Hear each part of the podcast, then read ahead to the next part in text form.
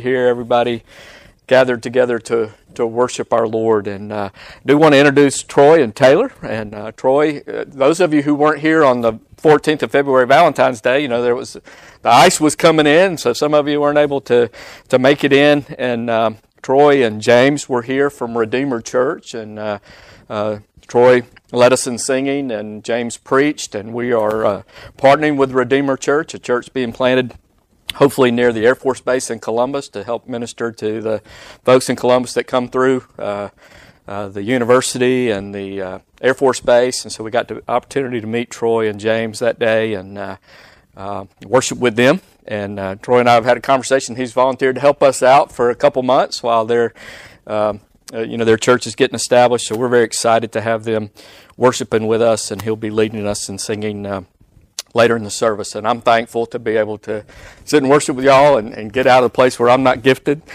and to, uh, to simply uh, uh, just worship with the congregation. So I'm excited. I'm very thankful to have y'all with us today. And uh, uh, we've come to worship.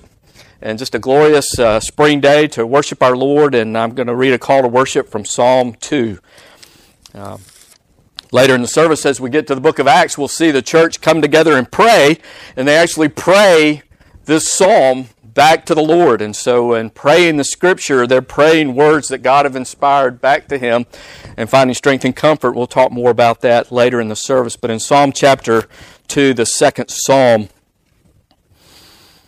will be our call to worship this morning.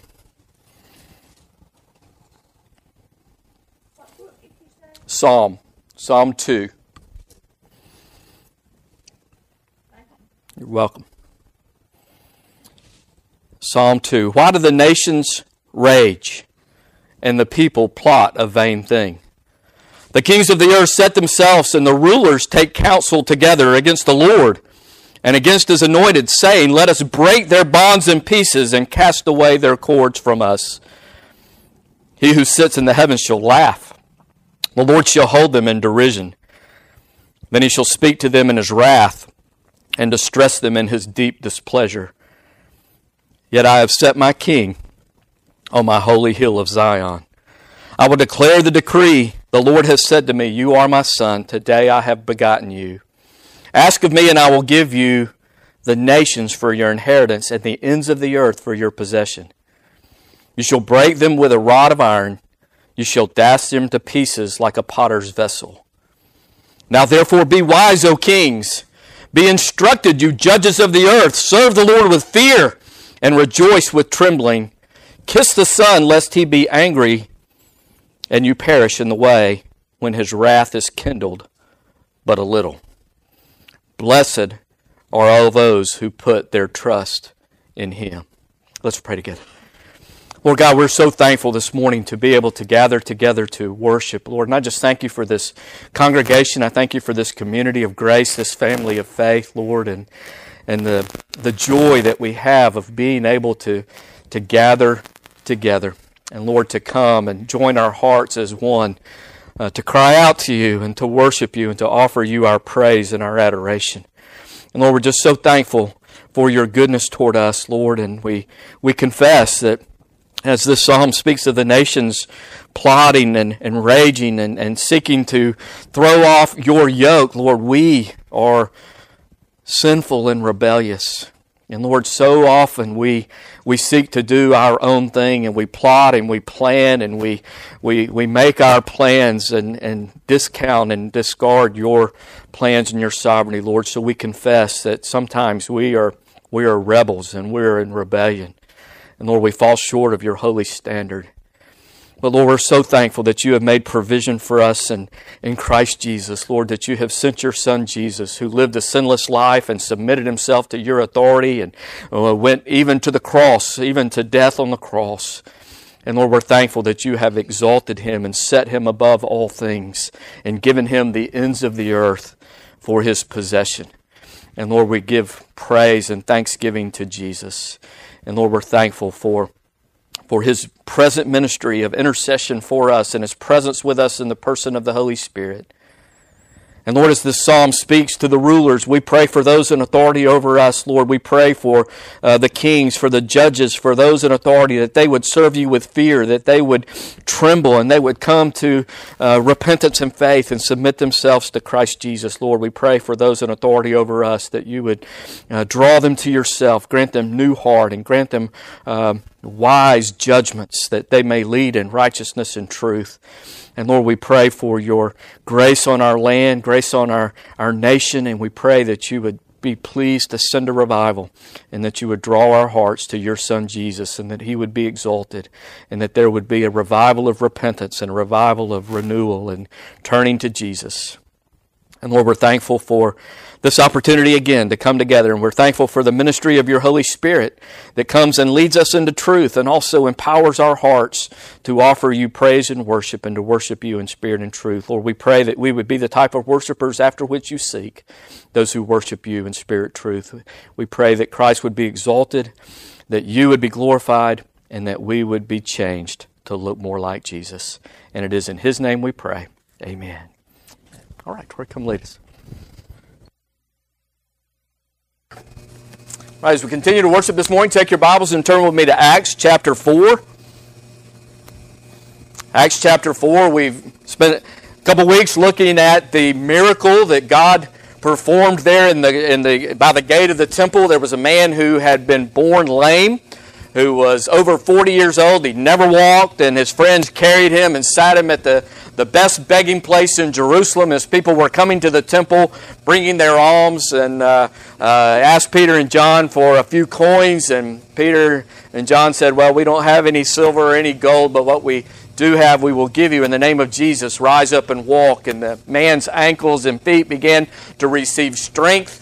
And uh, and he was healed. And he who had never walked for 40 years was now walking and leaping and praising God. And he went running into the temple, and, and a great crowd gathered. They knew this man. They had seen him there begging at the, the gate for years and years as they had come uh, to worship and come to uh, toss him a few coins on their way to the temple. And uh, now he was able to walk and he was clinging to Peter and John.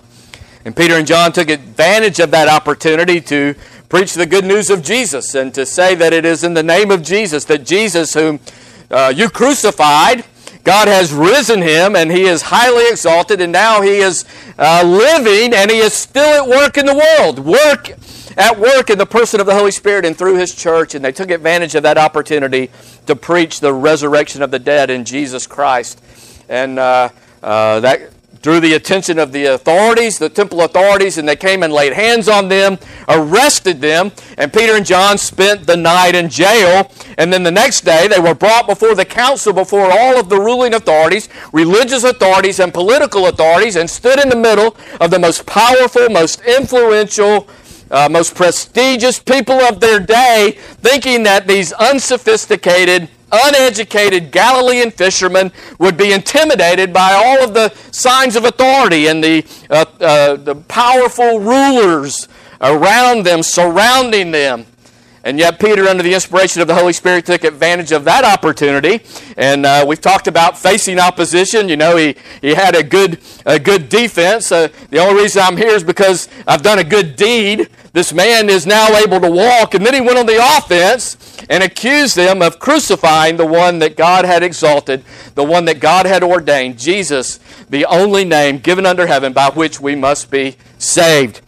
So Peter took advantage of that opportunity and, uh, and, and, was courageous and bold. And uh, uh, the members of the council were kind of blown away by his courage and his boldness and the freedom with which he spoke and the way that he had uh, courage was not intimidated by their power and their authority. And so they, they, they put him out and they had their deliberations and they decided that they would threaten Peter and John and command them not to teach or to speak at all in the name of Jesus. And Peter says there in Acts chapter 4, verse 19, and so he kind of turns the tables. He says to them, uh, whether it's right in the sight of God to listen to you, you human authorities, more than to God, you judge. And then he said, We cannot but speak of the things which we have seen and heard. We can't help but talk about Jesus because there is nothing more wonderful. And, uh, uh, and we want to talk about, we've got to talk about, we are compelled to talk about the things that we have seen and heard in the person of Jesus Christ. And so the council, they couldn't keep them any longer. They hadn't committed a crime. In fact, they'd only done a good deed. And so they threatened them and let them go. And so the story, the event, the account picks up at our text today in Acts chapter 4, verse 23. Acts chapter 4, verse 23. And being let go, they went to their own companions and reported all that the chief priest and the elders had said to them. So when they heard that, they raised their voice to God with one accord and said, Lord, you are God who made heaven and earth and the sea and all that is in them who by the mouth of your servant David have said, Why did the nations rage and the people plot vain things? The kings of the earth took their stand, and the rulers gathered together against the Lord and against his Christ. For truly against your holy servant Jesus, whom you anointed, both Herod and Pontius Pilate with the Gentiles and the people of Israel were gathered together to do whatever your hand and your purpose determined before to be done. Now look on their threats and grant to your servants that with all boldness they may speak your word. By stretching out your hand to heal, and that signs and wonders may be done through the name of your holy servant Jesus. And when they had prayed, the place where they were assembled together was shaken, and they were filled with the Holy Spirit, and they spoke the word of God with boldness. Let's pray together. Lord God, we are so thankful that you are a God who speaks. And Lord, we're thankful that we have your word. We're thankful for the Bible, for the scriptures. And we're thankful that every word of scripture is a word that you have breathed out and that it is profitable and it is useful and it is sufficient that we might be complete, thoroughly equipped for every good work. And so, Lord, we stand humbled before your word and and Lord, we are also thankful for the ministry of the Holy Spirit, the Spirit of truth, who comes and who inspired uh, Peter as he spoke these words, who inspired Luke as he recorded these words. And Lord, the Holy Spirit now helps us to understand and to apply these words, these truths to our lives. And Lord, we pray that you would make us bold, that you would make us courageous Lord, that we would stand in the face of authority and that we would, would, would proclaim truth to those in power and authority over us. Lord, we pray that you would find us faithful. Lord, we pray that you would grant to us that which we need, that which we are lacking, that we might be your servants and that we might speak your word with boldness and with clarity. Lord, we pray for our church. Pray that you would grow our testimony and grow our effectiveness as witnesses to Jesus Christ in our town, in our county, in our state. And it is in Jesus' name we pray. Amen. You know, Peter and John had won a great victory. They had stood up to the authorities of their day. And they had proclaimed the good news of Jesus with boldness, with effectiveness. And even those who heard, even those powerful people, those authoritative people, were struck by the boldness of Peter and John.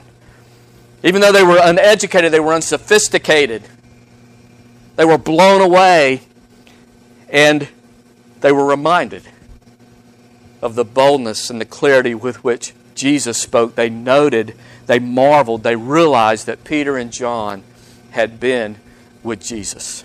And Peter and John had stood up to their threats. They had stood up to their, their, their threatening. They tried to make them afraid. They tried to intimidate them so that they would be silent. And they were filled with the Holy Spirit and they stood courageously and boldly. And they boldly told them, The command that you are giving to us violates a command that has been given to us by Jesus, by God the Son, by the Son of God.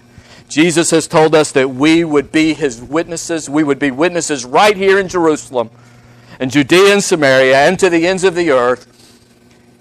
We are commanded to be his witnesses, and we cannot obey the command not to speak or not to teach in his name, because to obey that command would go against the direct command we have received from God. And he puts them on trial. Judge for yourself. Is that right? And then they say, We cannot help it. We cannot help but speak about the things that we have seen and we have done.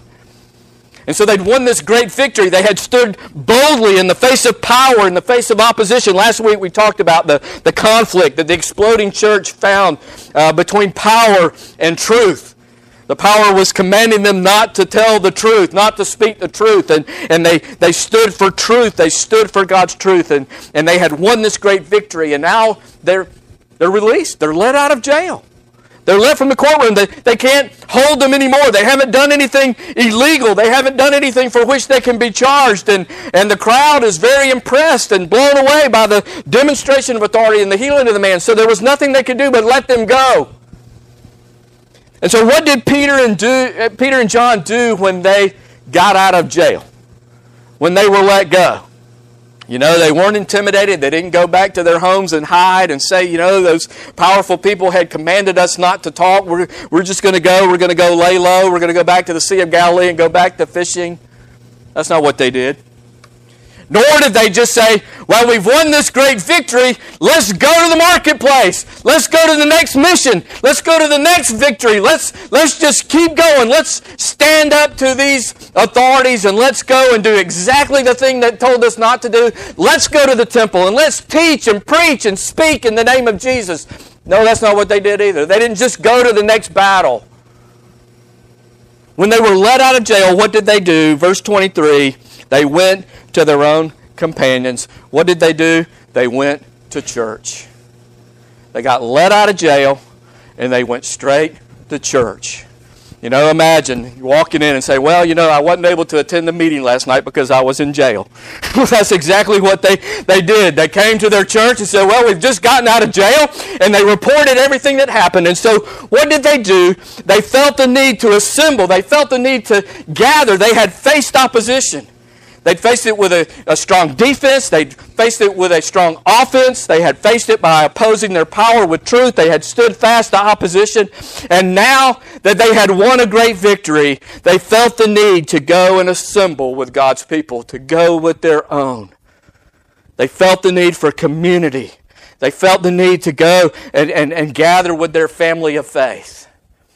And this is such an important truth. When they were opposed, instead of just going out on their own against the enemy, they came and found strength in the assembly, the congregation of God's people. They came to their own people. And in the face of opposition, we cannot allow ourselves to become isolated.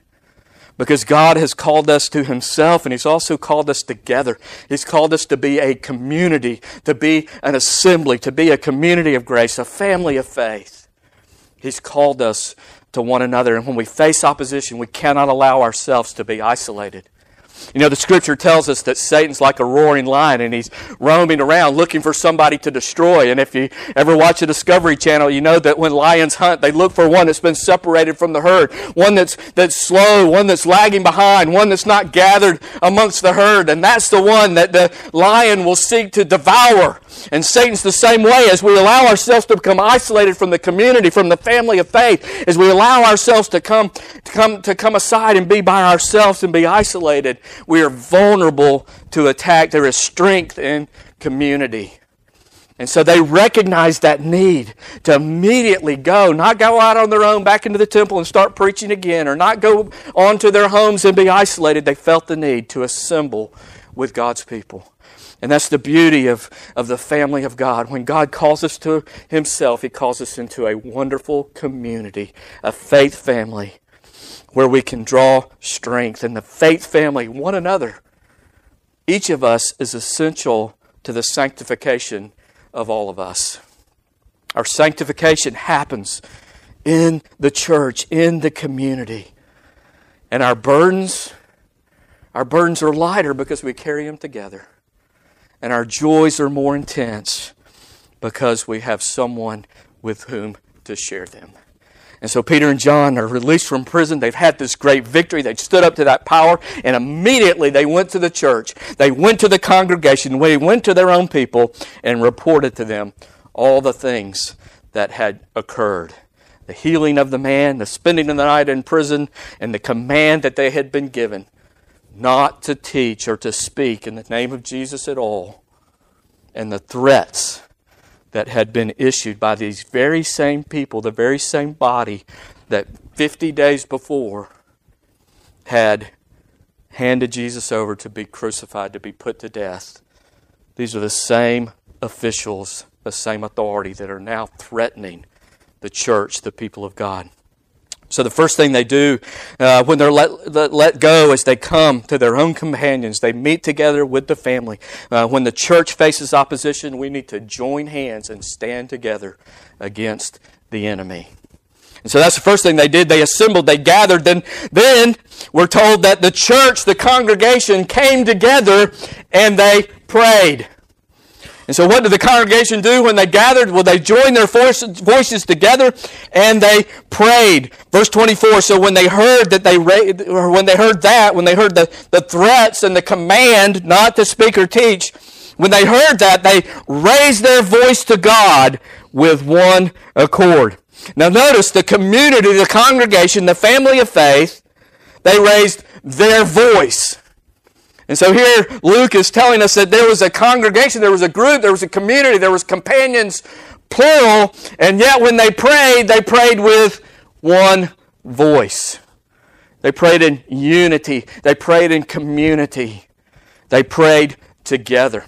And in chapter 2, you know, we talked about one of the things that the, the, the exploding church was committed to. The exploding church was committed to prayers. They prayed for each other and they prayed with each other. And so here they come and they pray with one voice, but, but that one voice is in one accord. Now, that word accord speaks of many voices joined together in perfect harmony. So they're praying with one heart, with one mind, and yet they have diversity. You know, we, we looked at the diversity in chapter 1, the 120 people, and, and since then 3,000 had been added that had come from every nation under the sun, and now 5,000 were added. So there was men, there were women, there were, there were servants, there were masters. They had come from different walks of life. They had grown up in different countries. They spoke different languages. But when they came together in the church, all of the, the voices were joined together in one purpose, one, uh, one voice in perfect harmony. And so they didn't lose their diversity, but their diversity became beautiful and they became united in their diversity. They didn't become the same, but they became united in diversity. And so the picture of one accord is, is an orchestra with one conductor, and you've got different voices and you've got different instruments. They're all playing different notes, but it all comes together in one beautiful, perfect harmony. That's the picture of the prayers of the church. And so when the exploding church faced opposition, uh, the leaders of the church assembled. They came together with the body and they lifted their voice in prayer. And, uh, you know, prayer is so important. So and we live in a, cult, a country, we live in a culture that is kind of minimizing the value and the importance of prayer. You know, uh, when a tragedy happens, you'll see some, some political authorities or, or people, famous people, go and say, Well, you know, my thoughts and prayers are with that community, or my thoughts and prayers are with those who have lost their loved ones, those who are experiencing tragedy. And then you'll have other political uh, officials saying, Well, we don't need to offer thoughts and prayers, we need to do something. we need to do something of value, we need to do something that makes a difference. And we as Christians believe that prayers make a, a difference, that prayer is the most important thing that we can do. Now, we do have to be careful. We don't say we, get, we send thoughts and prayers uh, and then not act. Uh, you know, there should be actions. It's not enough just to say, I'm sending you my thoughts and prayers, but if there are practical needs, we need to make sure that we are going about meeting those needs. But it's the people of God. We need to pray before we act. We need to pray while we are acting. And we need to pray after we have acted that God would be pleased to bring fruit. and to provide comfort and to provide grace. And so we believe in the power and the effectiveness of prayer. And so when you tell someone that you are sending your thoughts and prayers, or if you want to just avoid the cliche and say, I am praying for you, please be sure to pray for them and not just say that I'm praying. When you read a, a social media post, don't just post the hands pressed together emoji. Really pray for the people. really pray for their needs because there's power in prayer. And in this text, we see why there's power in prayer. Because we pray to a God who is all powerful. And so the church came together and they prayed. And they prayed to God. And they prayed to the God that is all powerful, that is completely and totally sovereign. Look at verse 24. When they heard the threats and the command, they raised their voice to God with one accord and said, Lord, you are God who made heaven and earth and the sea and all that is in them. And so notice how their prayer begins. It begins with praise. It begins by reminding themselves of who God is and who it is that they are praying. They, they repeat God's attributes and they praise Him for who He is. And they recognize that they are coming to Him because He is all powerful. He is completely sovereign, and they are weak and they are in need. Uh, now, verse 31, it says, When they had prayed, and there's actually eight words in the New Testament that might be translated prayer, and this word carries the idea of needing something, of lacking something. It is a, it is a prayer that recognizes our need, our dependence. And so Peter and John had won a great victory and they came and reported to the church. But as they reported that to the church, the church realized that they had a need, that there was something that they were lacking. If they were going to stand firm against these authorities and they were going to boldly preach and teach in the name of Jesus, that they needed something that they were lacking. Prayer is an, an acknowledgement of our dependence, an acknowledgement of our need. If we're going to be the people that God has called us to be, then we need more than we have. We need resources and wisdom and strength and courage more than is ours. And so where do we go? We go to the sovereign master of the universe. And so they said, Lord, Lord God, you are God. You made the heaven and the earth and the sea. You are the creator. You are eternal. Everything that is comes from you. And because you have created, you've got all authority. As the creator, you rule sovereignly over everything. And it's interesting also, another, another interesting thing, the word Lord here. There are a couple words that are translated Lord. And uh, verse 29, when they conclude their prayer, they use the common word for Lord. Now, Lord, look on their threats. But here they use a word that is not as common uh, for the word Lord, and it's actually the word that we get the English word despot from. And so they say, Lord, and some of you may have an English translation that's added to, to help us see the difference in this word. They may say sovereign Lord, using the word despot. Now, when we hear that word, we think of bad. to us, despot means bad because it's a word that means all authority, complete and total sovereignty, that they answer to no one.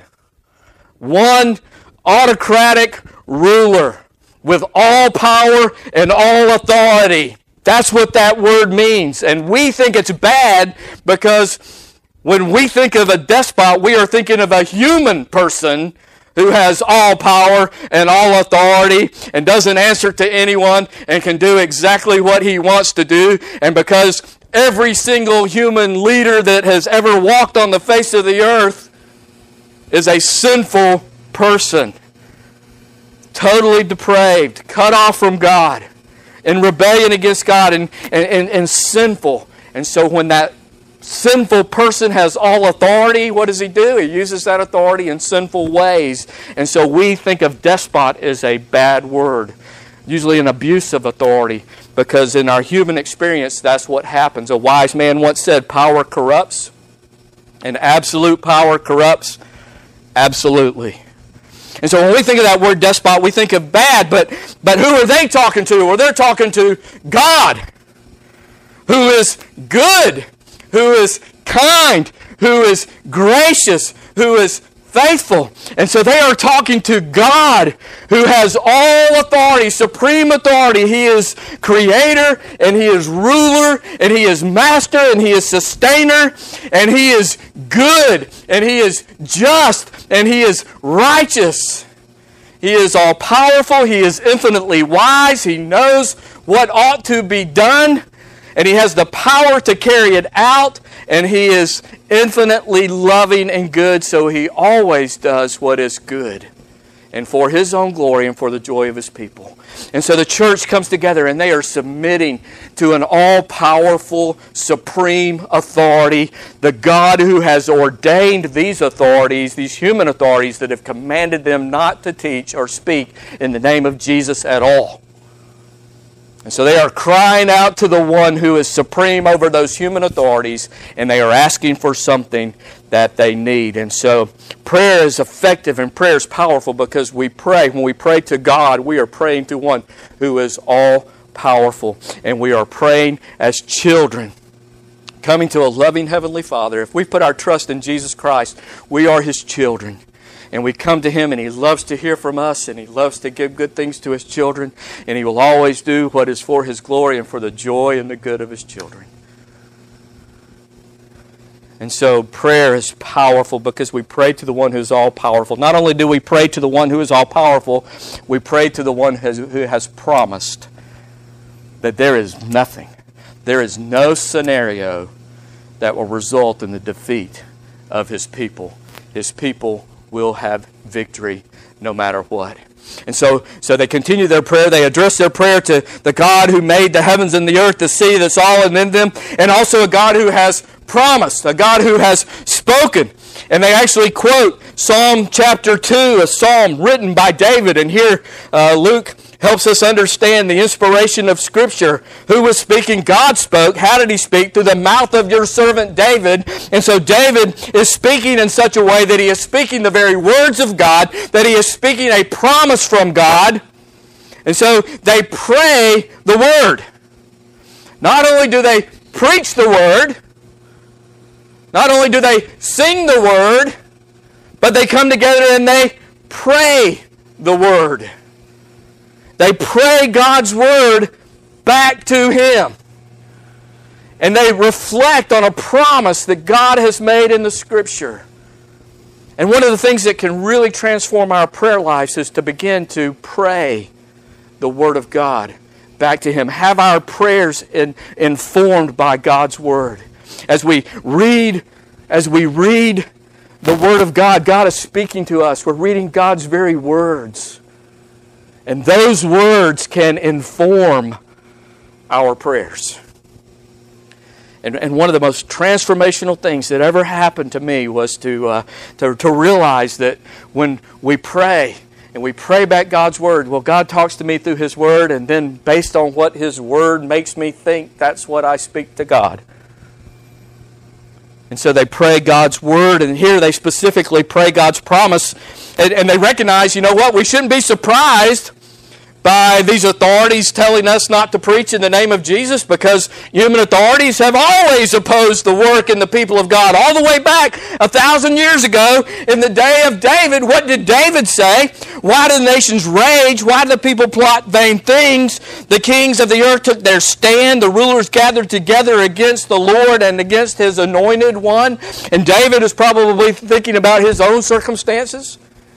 You know, he'd been opposed by, ever since he'd been anointed king, he'd been opposed by Saul. Saul tried to kill him, chased him down with his army, and David had to flee, and David went to different places, and after he became king, well, he was, had the enemies of the Philistines, or before and during, and uh, while he was king, the nations would come against him. David had enemies all around him. The nations were raging. The people were plotting vain things. The kings of the earth took a stand against him. The rulers gathered together against the Lord and his anointed. And so David writes about his own circumstance and his own situation, but the Holy Spirit uh, used David to speak about things about which he did not know, and he spoke prophetically, pointing forward to the Lord's Christ. The Christ, the anointed one, Jesus Christ, that the nations would rage against him as well. And the nations would rage against his church as well. And so the, the church, when they pray, they pray to the one who is all powerful and they pray to the one who has promised that the nations raging and the people plotting and the kings taking their stand and the rulers gathering together will be in vain. The people plot vain things. It will be empty. It will be meaningless. It will not accomplish the purpose for which the human rulers intended it, but instead it will be overruled by God to bring His glory and to bring the good of His people. And so they pray to the one who is all powerful, and they pray to the one who is promised. Yes, the nations will rage. Yes, the people will plot. Yes, the kings will take their stand. Yes, the rulers will gather together in opposition. But it will accomplish not what they intended. It will be in vain. It will be empty. empty. It will be meaningless. And God's people will stand. And as we look at our culture and we look at our society, we look at the increasing hostility, we've got to remind ourselves there is absolutely no scenario where God's people do not win the victory. We will have victory in Jesus no matter what the nations rage, no matter what the people plot, no matter what the kings of the earth take their stand, no matter what those who gather together decide, God will win. God's people will be victorious. Jesus will reign over all forever and ever, no matter what. And so when we pray, we can take God's promises from the Word and, and inform our prayers and be encouraged and strengthened by repeating God's promises to Him. They repeat His attributes to Him, they repeat His promises to Him, and they also say not only is He all powerful, not only has He promised, but He has actually performed it right here in our time and in our day. And so they look at their experience. Now, for us, this is past. For them, they're eyewitnesses of these events. And so not only is God powerful and not only has He promised, but He's done it. And they saw it. They are eyewitnesses of it. Look at verse 27. For truly against your holy servant Jesus, whom you anointed, your anointed one, your Christ, what happened? Well, both Herod and Pontius Pilate and the Gentiles and the people of Israel gathered together against him, just like your word said it would happen. They raged, they plotted, they took their stand, they gathered together to conspire to murder Jesus, to put him to death, to, con- to convict him of being a blasphemer and a traitor and putting him to a felon's death, even the death on a cross. They came together and they plotted that. They came together against Jesus and they're raging and they're plotting and they're stand and they're conspiracy. And they put him to death. A felon's death, a death on a cross. They executed him. But God raised him from the dead. The one they executed, God exalted. The one they killed, God resurrected. God raised him from the dead. And you know what? All of that raging, all of that planning, all of that plotting, all of that conspiracy, what was it? Oh, that was what God's hand and purpose determined before to be done. And so in their sinfulness and their rebellion and their and their arrogance and their, their wicked, evil hearts, they plotted to murder the Son of God, God the Son, Jesus of Nazareth. And they alone are responsible for their wickedness, for their conspiracy, for their sin. They are accountable to God for the rejection of His Christ. And yet, all of those plottings to do the most evil deed ever done, to murder the Son of God, to murder God the Son, God used it to bring the greatest good ever done the salvation of every single one of his people, of whom he will not lose one. And so God ordained this without being accountable or responsible or the author or approval of sin. He used their sinful purpose uh, to accomplish his purpose of bringing salvation to his people. And so God is all powerful. The nations will rage in vain, and whatever evil they come up to do, God will work it for His glory and for His good. God will overrule their evil and work it for good. And they could pray that because they'd seen it. They were witnesses of these things.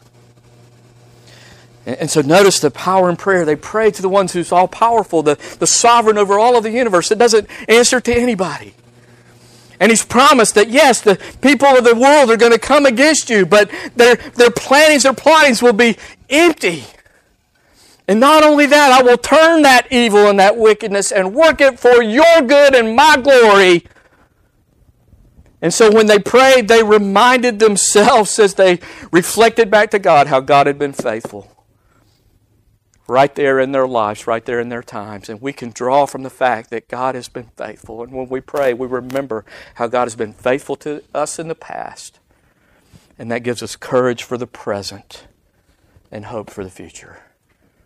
Because God is faithful and His righteous have never, ever been forsaken. He was faithful to David, he was faithful to Jesus, and he will be faithful to every one of his people. There is no scenario where God's people do not emerge victorious. And so when they're let out of jail, first thing they do is go to church. And then the church comes together and they pray. And they pray to the one who's all powerful, the one who is promised and the one who has performed. And so we saw who they prayed to, what, what they did when they came together. They prayed. Who did they pray to? They prayed to God, the sovereign, the all powerful, infinitely loving Lord. And then what did they ask? Third, what did they ask? Verse 29 Now, Lord, look on their threats and grant to your servants that with all boldness they may speak your word. They did not pray for God to send down a lightning bolt and burn up the Sanhedrin and destroy them all. They did not pray for the destruction of their enemies. They did not pray that they would be delivered from suffering. They didn't pray, oh God, whatever you do, don't let us have to spend another night in jail.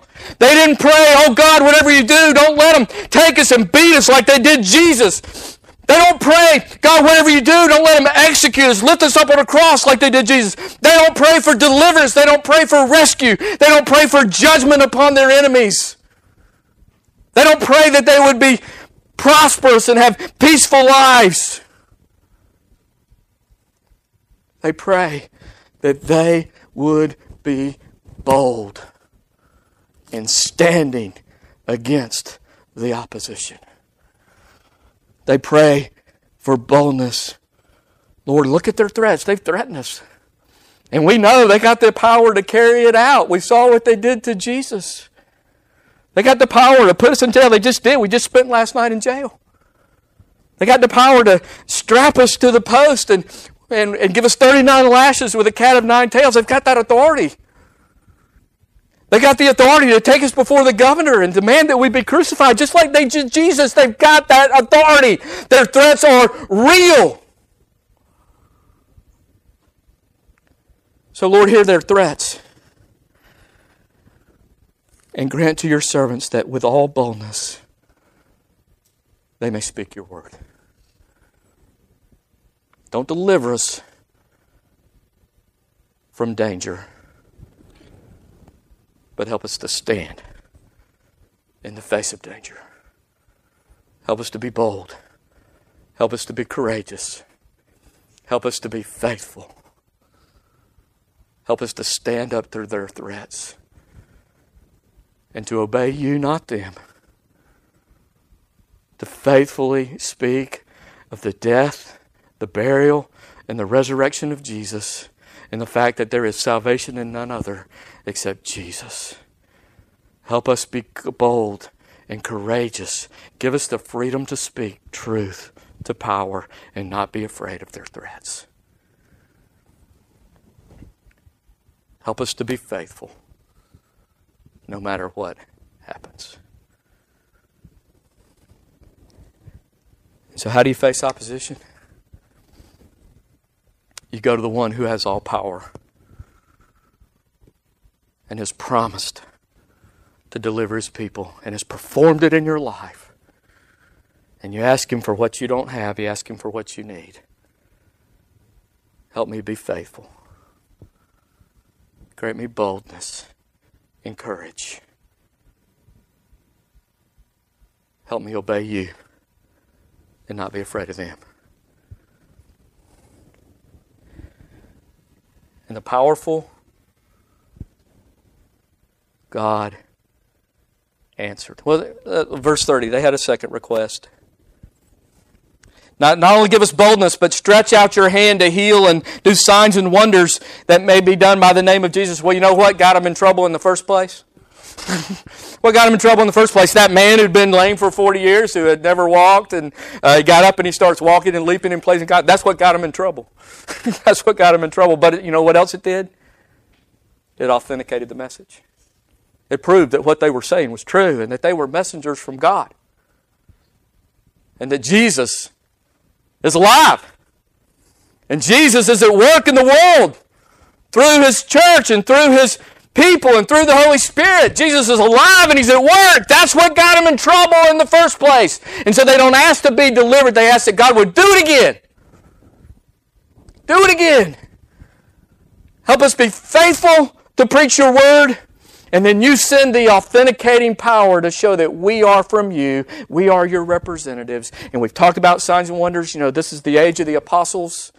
Today, we authenticate a messenger or a message by comparing it with what the apostles have written, the doctrine of the apostles. But here, God was authenticating this new revelation that Jesus was alive and He was at work in the world through His church and through the Holy Spirit. And so they prayed that God would do it again. Give us another opportunity to stand in the temple and talk about Jesus. Give us another opportunity to go spend the night in jail and then stand before the Sanhedrin and say that God has made this Jesus whom you crucified both Lord and Christ, the name, only name under heaven by which you must be saved. Give us an opportunity to do that again. And then when it happens, help us be bold and take advantage of that opportunity. And so God answered when they prayed, the place where they were assembled was shaken. And they were filled with the Holy Spirit, and God answered their prayer. They spoke the word with boldness. You know, we live in a day that discounts the power of prayer. You know, the world believes that praying's not doing something. And that if you're sending thoughts and prayers that you're not doing anything of value, you're not doing anything that matters. Don't send thoughts and prayers. Do something. Pass a law. Do something. But we as Christians recognize that prayer is powerful and effective because we pray to the sovereign of the universe and we're his children and we come needy, empty handed, and God loves to give his children good gifts. We pray to the sovereign of the universe who has promised victory and has promised to give what we need in order to be faithful and to give us the victory in Jesus no matter what the world brings. And so there's power in prayer. But prayer should be our first action. And we should pray before we act. We should act to meet practical needs. We pray while we're acting, and then after we have acted, we pray that God would be pleased to make it fruitful. But there is power in prayer. And also, we see here there's, there's power in praying the Word of God. Pray the Word. And so, as you as you have your quiet time and as you exercise the spiritual disciplines, a lot of times, you know, we separate our spiritual disciplines. We read the Word, and then we close our Bible, and then we pray. But the example of the early church is they prayed with an open Bible. And they let God speak to them. And based on the thoughts and, and uh, emotions that came from God speaking, they crafted their speech back to God by the Word. Pray the Word. It is so powerful to pray the inspired words of God back to God and also to receive comfort in what God has promised and how God has performed in the past, how God has shown His faithfulness. All those things can inform our prayers and help us pray with confidence and with faith, looking at what God has said, what He has done, and what He has promised. Pray the Word. I encourage you in your spiritual disciplines, pray the Word.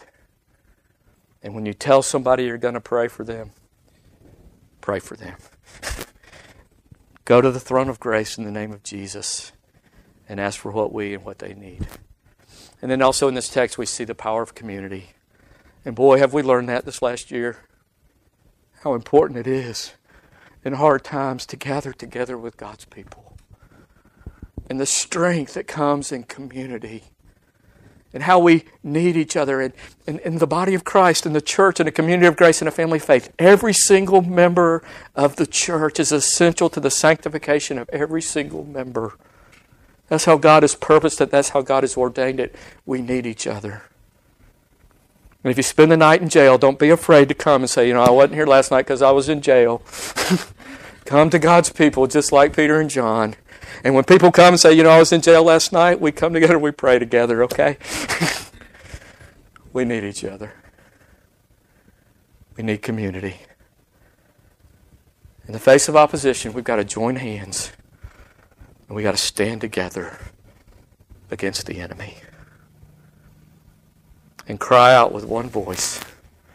All our different voices come together in one and asking God for what we need. We need God to help us be bold and to be faithful in enemy territory. They didn't ask to be delivered from the trouble, but they asked to be faithful through the trouble. And we'll see how that plays out as we continue in the book of Acts. Let's pray together.